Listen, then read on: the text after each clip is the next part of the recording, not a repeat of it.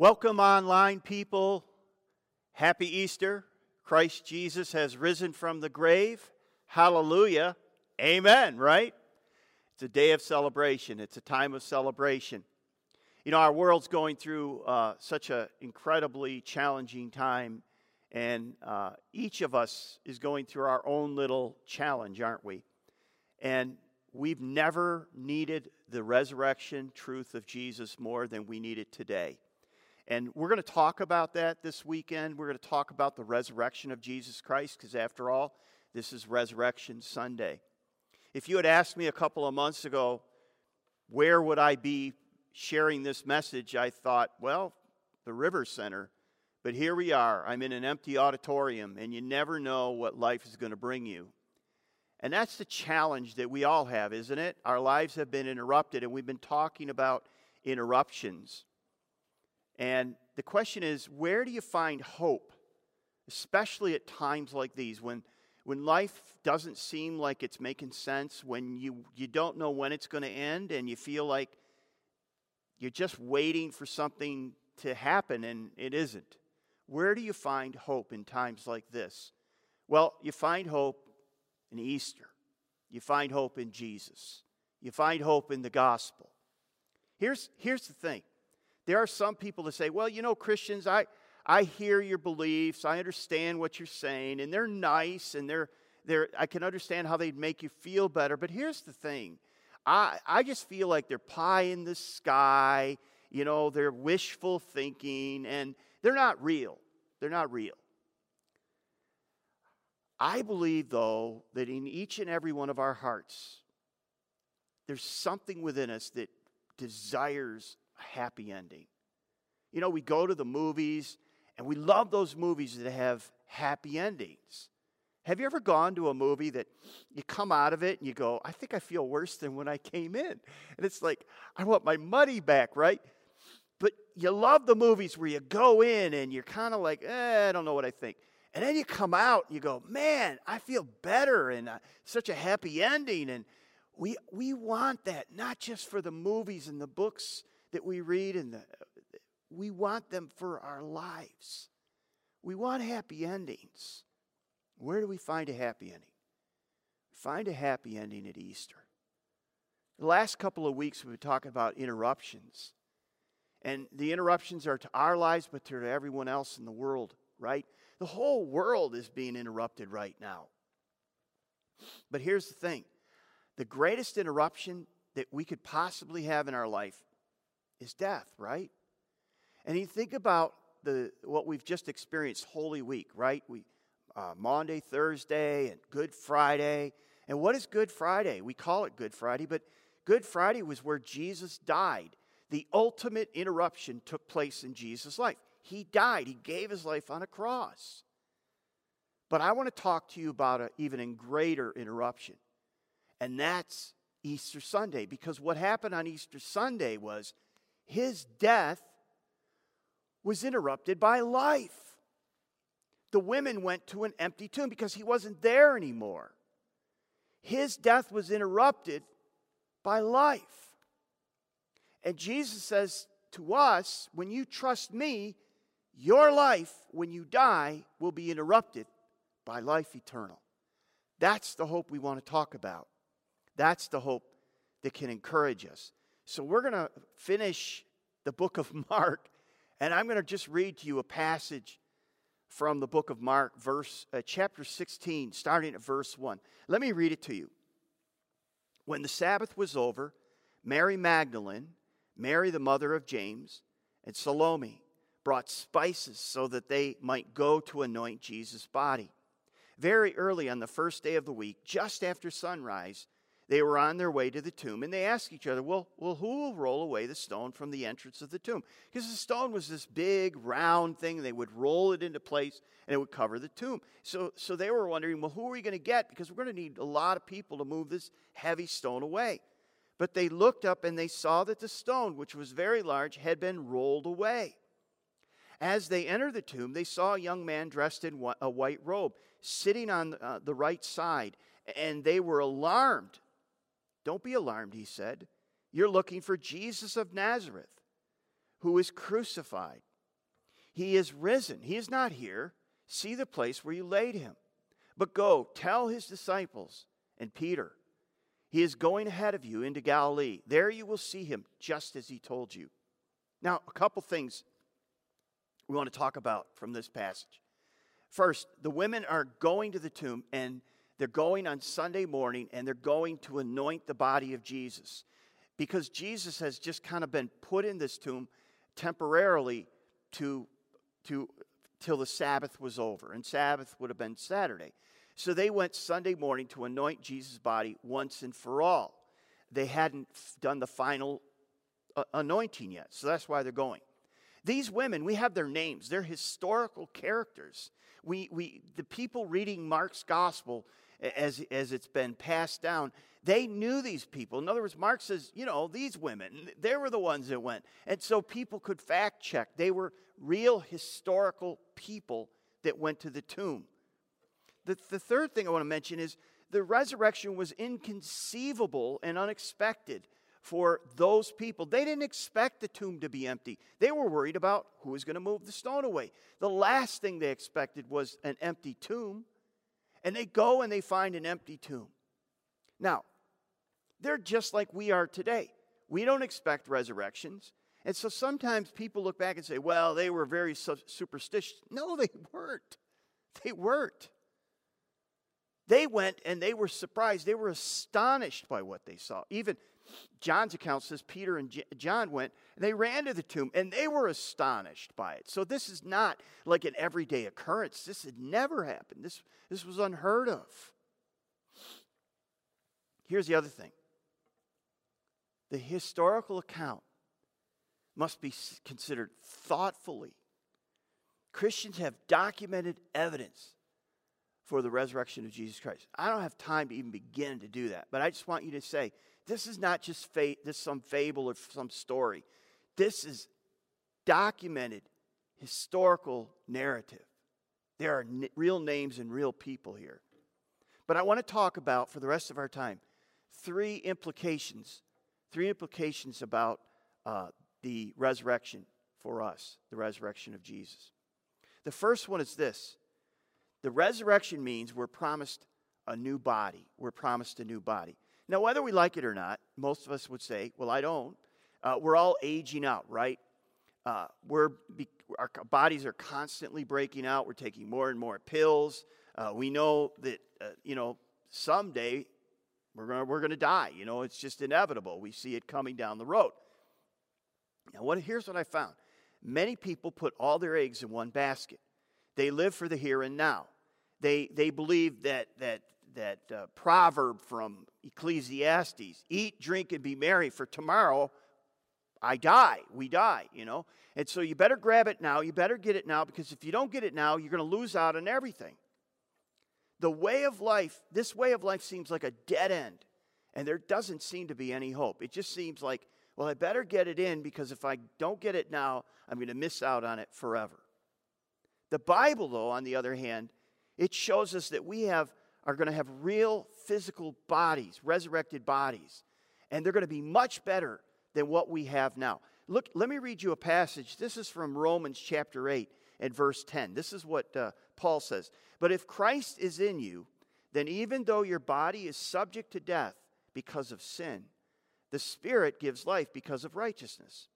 And if the Spirit of him who raised Jesus from the dead is living in you, he who raised Christ from the dead will also give life to your mortal bodies because of the Spirit who lives in you. So in other words, what Paul is saying is, there's going to be a day, if you love Jesus, if you trust, are trusting in Jesus, where the same Spirit that rose, raised Jesus from the dead will raise your body from death into life, and you'll have a new resurrected body. Now, many of you carry iPhones, right? And uh, there has been Uh, twelve generations of the iPhone. I think the current one is is eleven, right? So some of you have the three-camera eleven phone, and it's the newest and the greatest. Now, here's the thing. If you look back on the first iPhone, you look back and you go, man, I can't imagine people even use that.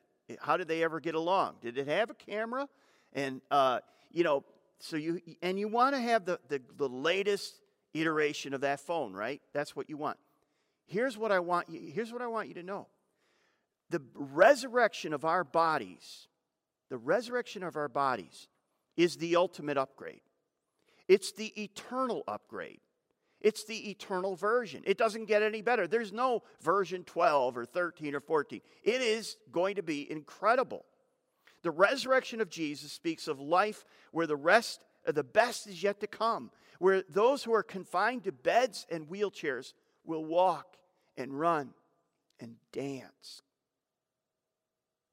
Where people who are who suffer chronic illness and pain will find complete healing and relief. Will there be no more disease, no more COVID nineteen, no more suffering, pain, and death? That's the promise that we have. Now, I came across this. It's interesting. They did a survey of Americans, and they asked, uh, you know, people who believed in the resurrection. So they only, you know, took in, they said, if you believe in the resurrection, do you believe that we will have a physical body after the resurrection? So that's the question. They're asking Americans, and they're asking Americans who believe in the resurrection. Two-thirds of people they asked said, we don't believe we'll have a physical body at the resurrection. Well, I can understand why people aren't excited about heaven then, and I can understand why people think they're going to be floating in clouds playing a harp. I don't know how you do it if you don't have a body, but, you know, bear with me. So that says two-thirds of people, and we'll include Christians in there, don't believe in a physical body in the resurrection. But here's the thing. Somebody has said, and I think they're right, a non-physical resurrection is like a sunless sunrise. Can you imagine having a sunrise but having no sun? It doesn't work. It doesn't, like, you don't take a picture of that. You just go, there's nothing there, you know, right? And and so this is th- what we're saying here. Here's, here's the point. Here's the summary. At our resurrection, we're going to have real physical bodies, far exceeding anything that you could hope or imagine. That's the first thing. Here's the second truth. The second thing is we're promised a new world. We're promised a new world. Uh, let me read you this. This is from Revelation chapter twelve, verses one and two. Then I saw a new heaven and a new earth, for the new heaven and the first earth had passed away, and there was no longer any sea. I saw the holy city, the new Jerusalem, coming down out of heaven from God, prepared as a bride, beautifully dressed for her husband. What will this new heaven and earth be like? What will it be like? Well, here's the thing. You're catching a glimpse of it right now. When you go out and you see the sun rises and the sunset, when you see the beauty of nature, when you gaze at the mountains and the snow-capped mountains, when you look at the rivers and the lakes, when you see all the animal and the, and the flowers and the trees, you are seeing, you're getting a sneak peek of what the new creation, the new heavens and the new earth are going to look like. Now, here's the thing. I love watching these home makeover shows. And uh, I love I love the fact that they walk up to these these houses, and they just are just awful looking. The roof is messed up. The porch is falling off. It, it, the windows are bad. The paint is peeled. It's just awful. And then they walk in, and it's just like, it, it stinks, and you feel like, you know, maybe the best thing to do is just to take a bulldozer and, and just put it into the ground and start over. But they don't. They'll put thousands and thousands of dollars into it, and they'll renovate it. They'll clean it, they'll paint it, they'll put new carpet, new flooring, they'll they'll change the layout, they'll add to it, they'll put a new roof on, they'll do some groundwork around the yards, they may throw a pool in. Then you walk and you'll see it, and, and at the end of it, you look at it, you go, this isn't the same house. It's unbelievable, it's incredible. So my wife, Carol, when I'm watching one of those shows, she'll always say, oh, tell me when it's over. And what she means is, She, she didn't care about any of the renovation. She just wants to see the final picture. She wants to see the before and the after. That's what she wants. She just wants that little moment, right? Here's the thing. Right now, you're looking at the earth, and it's beautiful. But you have to understand that what Jesus is talking about in Revelation, when we talk about a new heaven and new earth, we're talking about a full renovation. We're talking about a whole change. It's going to be very similar. It's still the same bones. Still the same structure, but it's going to be incredible. It's going to be beautiful. It's going to be amazing. It's a makeover like you've never seen before. And you know, it's interesting. Some of those houses, when I look at those houses, when they're working on those, show, on those shows, when they work on a house, it, I literally feel like I can hear the house groaning when they walk in. And maybe it's the floors. I don't know what it is. But you know what? It's interesting because Paul says this earth is groaning, waiting for that day of renovation. Let me read you that verse. This is Romans chapter eight, verse twenty.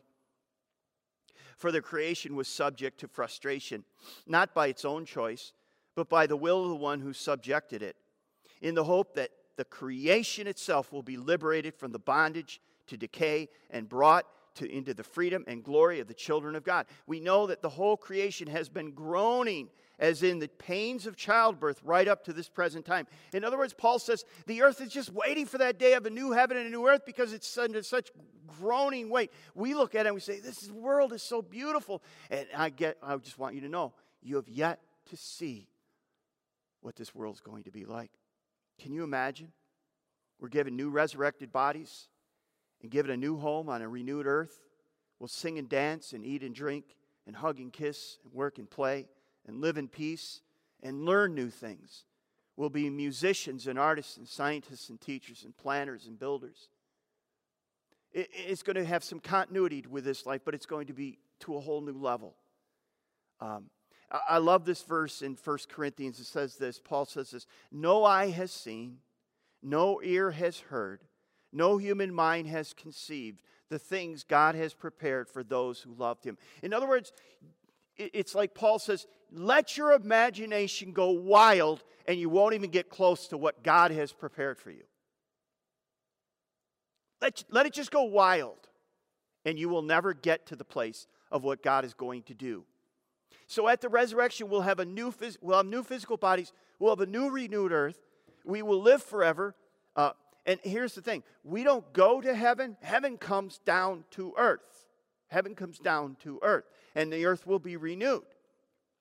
Here's the third thing, and this is the last one we want to talk about. We're promised a new community. We're promised a new community. You know, God began, if you read the book of Genesis, God, be, God ends where he began. He began with man, and at the end, it, God is with man again, right? And that's that's how it ends. It begins. But when he creates this, the heavens and the earth, and he creates the garden, and he places man in the garden, all through that, he, you know, he's creating life, and you know, on day one, day two, day three, and he says, "It is good. It is good. It is good. It is good." And then he comes to man, and he says, "Oh, wait a minute, that's not good. What was it that it wasn't good?" He says, it is not good for man to be alone. In other words, he, God created us for community. God created us to be with other people. He didn't want us to be alone. We're created for relationships and community. And this new community, he wants us to be in this new community so no one will be alone or lonely. And some of you out there have struggled with being alone and lonely. I just want to tell you, in heaven, it will be a different thing. I hope it will be different for you here on earth. But I'll tell you what, in heaven, you'll never be lonely. Here's the other thing. Some of you have lost loved ones. You've lost a child. You lost a parent. You lost a son or a daughter. You lost a grandparent. You lost a friend. If there's no resurrection, there is absolutely no hope that you will ever see them again. Paul tells us in, in First Thessalonians four, he says, don't grieve like those who have no hope. In other words, he says it's okay to grieve, but grieve with hope. Now, how do you grieve with hope if you'll never see them again? And Paul's point is, you will see them again. So you grieve, you, lo- you, you have a loss here, but you grieve with a hope. Here's, here's what it says. This is First Corinthians uh, fifteen. And Paul says this, and if Christ has not been raised, your faith is futile, you're still in your sins, and those who have fallen asleep or those who have died in Christ, those Christians, are lost. If only for this life we have hope in Christ, we are all people to be most pitied. In other words, if Jesus is only real here and now, and he's not real after death, we're to be pitied among men. But then Paul makes the incredible, monumental, you better underline it in your Bible statement. He says this in First Corinthians fifteen twenty. But Christ has indeed been raised from the dead, the first fruits of those who have fallen asleep. So Paul says, but Christ has been risen. He is alive. Resurrection Sunday. And he's the first fruits of many that are going to come. His followers will follow him. They, he's the first fruits. They're the latter fruits. And, and Paul is basically, he, in First Corinthians or First Thessalonians four, where I was mentioning, he talks about this gathering together in the air and the sky. We'll finally be reunited with our loved ones, and I'm looking for that day. Can you imagine what that must is going to be like? But not only that, not only that, but relationships will be incredible. They will be honest and transparent. They'll be loving and selfless. They will be thoughtful and caring. The best relationship that you have on earth will pale in comparison to the relationships you have in heaven. Not only that, it even gets better than that. There'll be no more nations fighting wars. Evil and strife will be done away with. The great enemy will be cast away forever. You know, I mean, can you imagine this? I mean, imagine what we're talking about. Reunited with our loved ones, incredible relationships, no more war, no more killing, no more death, no more evil, no more, none of that. It's all going to be changed. Here's the thing you may not already know. God's already begun that work today, here and now. And he calls it, this new community, his church. You see, the church is not a building. And if we haven't figured that out during this period of time we're in, I don't know if we're ever going to be. The church is not a building. This, this place is empty right now. But I'm talking to the church right now. The church is not a building. It's a new community that God is creating, creating right here and now.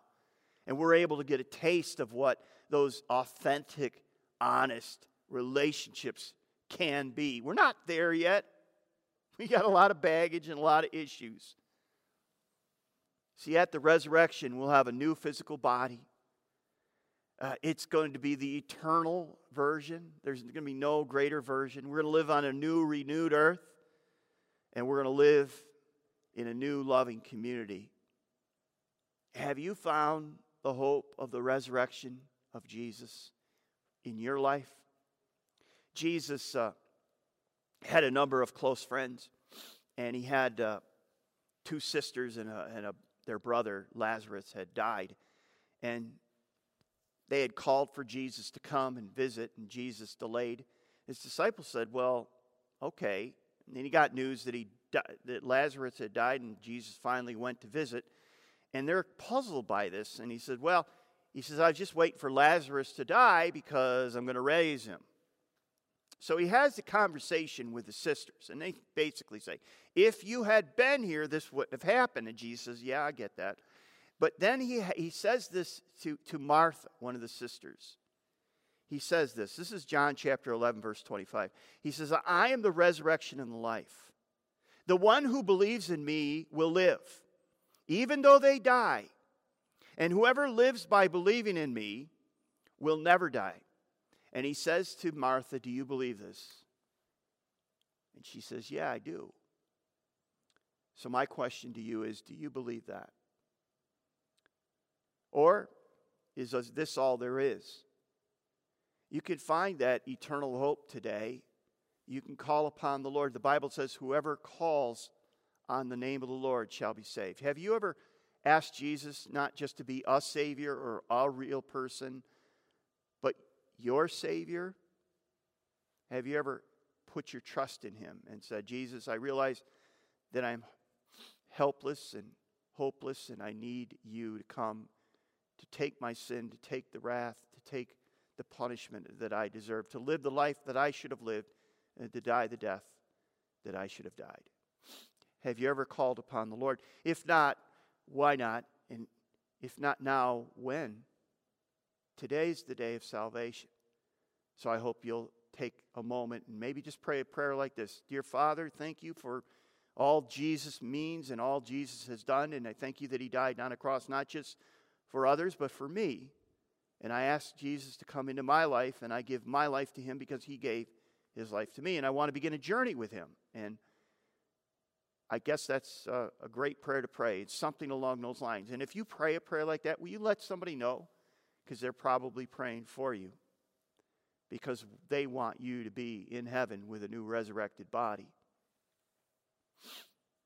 So here's where we're going right now.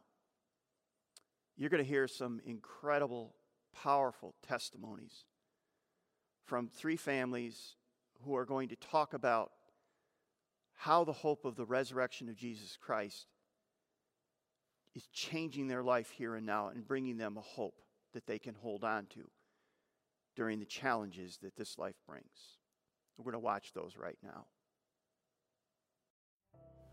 Um, I thought I had all my ducks in a row.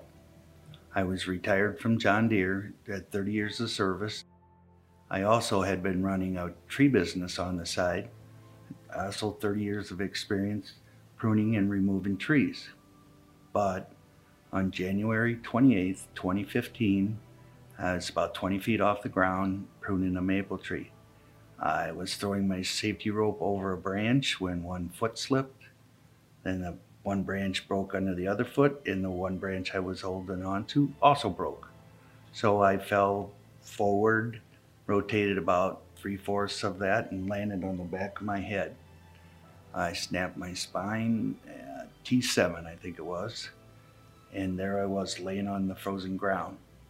Um, I realized rather quickly I couldn't move anything. I couldn't really move anything at first. Um, tried to move my feet, my legs, nothing moved. But strangely, I, a calm came over me. I thought, I'm not afraid. I can't figure that out. I'm not afraid. I don't know what's going to happen, but I really felt the presence of Jesus there. I wasn't scared. Had the ambulance ride and all that, and end up helicopter ride to Iowa City. That was the end of my walking. Um, faith, family, and friends is really how I get through every day. My kids, my brothers, the sisters, especially my wife, Diane, they're there every day helping, helping me do the things I can no longer do myself. But the biggest thing is my faith. Um, from the time I was laying under that tree, I felt Jesus by my side. Three o'clock in the morning, I'm breathing in pain. Nobody else is there. Jesus is still there.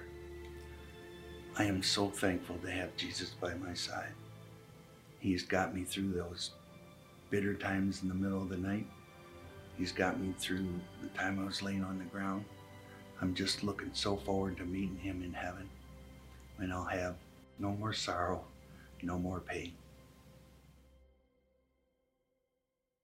Seven years ago, my mom was given a death sentence, a diagnosis of A L S, also known as Lou Gehrig's disease.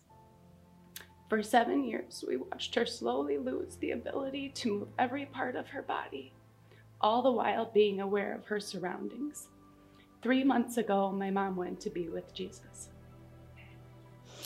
Early in my mom's diagnosis, she planned her own funeral, which for us and anyone who knew her, that was no surprise at all because she loved to be in control of things. She picked out a fork probably five years ago, a beautiful fork that she wanted to be buried with. A fork, I know, that sounds a little bit crazy. So just like you save your fork for the best part of the meal, dessert, the delicious apple pie or something scrumptious, the fork served as a reminder that after this life was the best part, and that was heaven. My mom displayed an unwavering confidence that she would soon be with Jesus. A week before she died, a friend came to do her hair.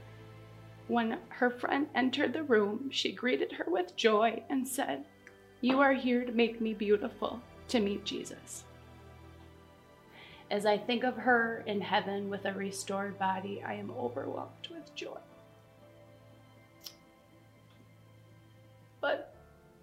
and my family are sad as we move forward and navigate life without her. My favorite part of the eulogy that she wrote were the last two words, "Be there." She wanted everyone in that packed church to know that she wanted them to be there in heaven with her. And I am confident that I too will be there with her. And that is only because of Jesus. I remember that moment as if it just had happened yesterday, where our pediatrician had taken us into a separate room and sat both of us down and had explained to us what was going on with Courtney and that she had cancer and it had metastasized into other parts of her body. Our daughter Courtney was diagnosed with cancer just four days before her first birthday. Um, things moved very quickly, and one of the images that I remember vividly was walking Courtney with her stretcher out to the helicopter behind the hospital and seeing her get loaded up uh, into the Iowa helicopter and being flown away. Um, it was at that time, as a parent, as a dad, I just felt utterly helpless. So the next eight months were filled with um, surgeries and lots and lots of chemotherapy and medications and all the horrible things that come with cancer treatment. But we were very hopeful, and we had legions of prayer warriors all over the globe praying for Courtney's healing. But the hard part for us was when we saw that we were exhausting all of our medical options, and it seemed as if, though at this point God was choosing not to come and heal her, that we as parents began to pray a different prayer, something that was very hard for us to experience. And we prayed for God's mercy and that He would come quickly and take Courtney home. And um, I was really, really hoping that she would make it to Easter, because I had bought her this beautiful Easter dress, and I just really was looking forward to dressing her up in that dress and celebrating that final Easter together as a family. But unfortunately, Courtney passed away just two weeks before Easter, and so that ended up being the dress she met Jesus in. That first Easter that we lost Courtney was very unique for me, in that I wasn't going to church out of obligation. I was there to celebrate the resurrection of Jesus, because the resurrection is everything. It is everything. It is the hope, the foundation that our future and our hope is built on. We will have a chance to see our daughter again because of what Jesus Christ has done for us. He gives us that living hope.